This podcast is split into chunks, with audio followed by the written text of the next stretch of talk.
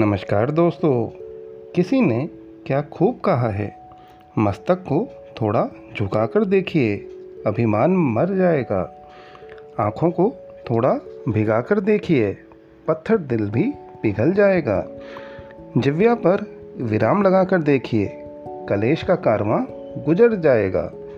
इच्छाओं को थोड़ा घटाकर देखिए, खुशियों का संसार आपको सम्मुख नजर आएगा। अच्छा वक्त सिर्फ उसी का होता है जो किसी का बुरा नहीं सोचते।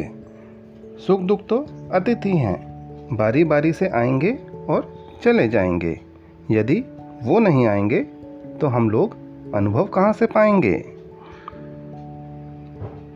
ज़िंदगी की हकीकत को बस इतना ही जाना है, दर्द में अकेले हैं, खुशियों में जमाना है। लोग अमरूद खरीदते हैं यह पूछकर कि मीठे हैं, और खाते नमक लगाकर हैं। धन्यवाद।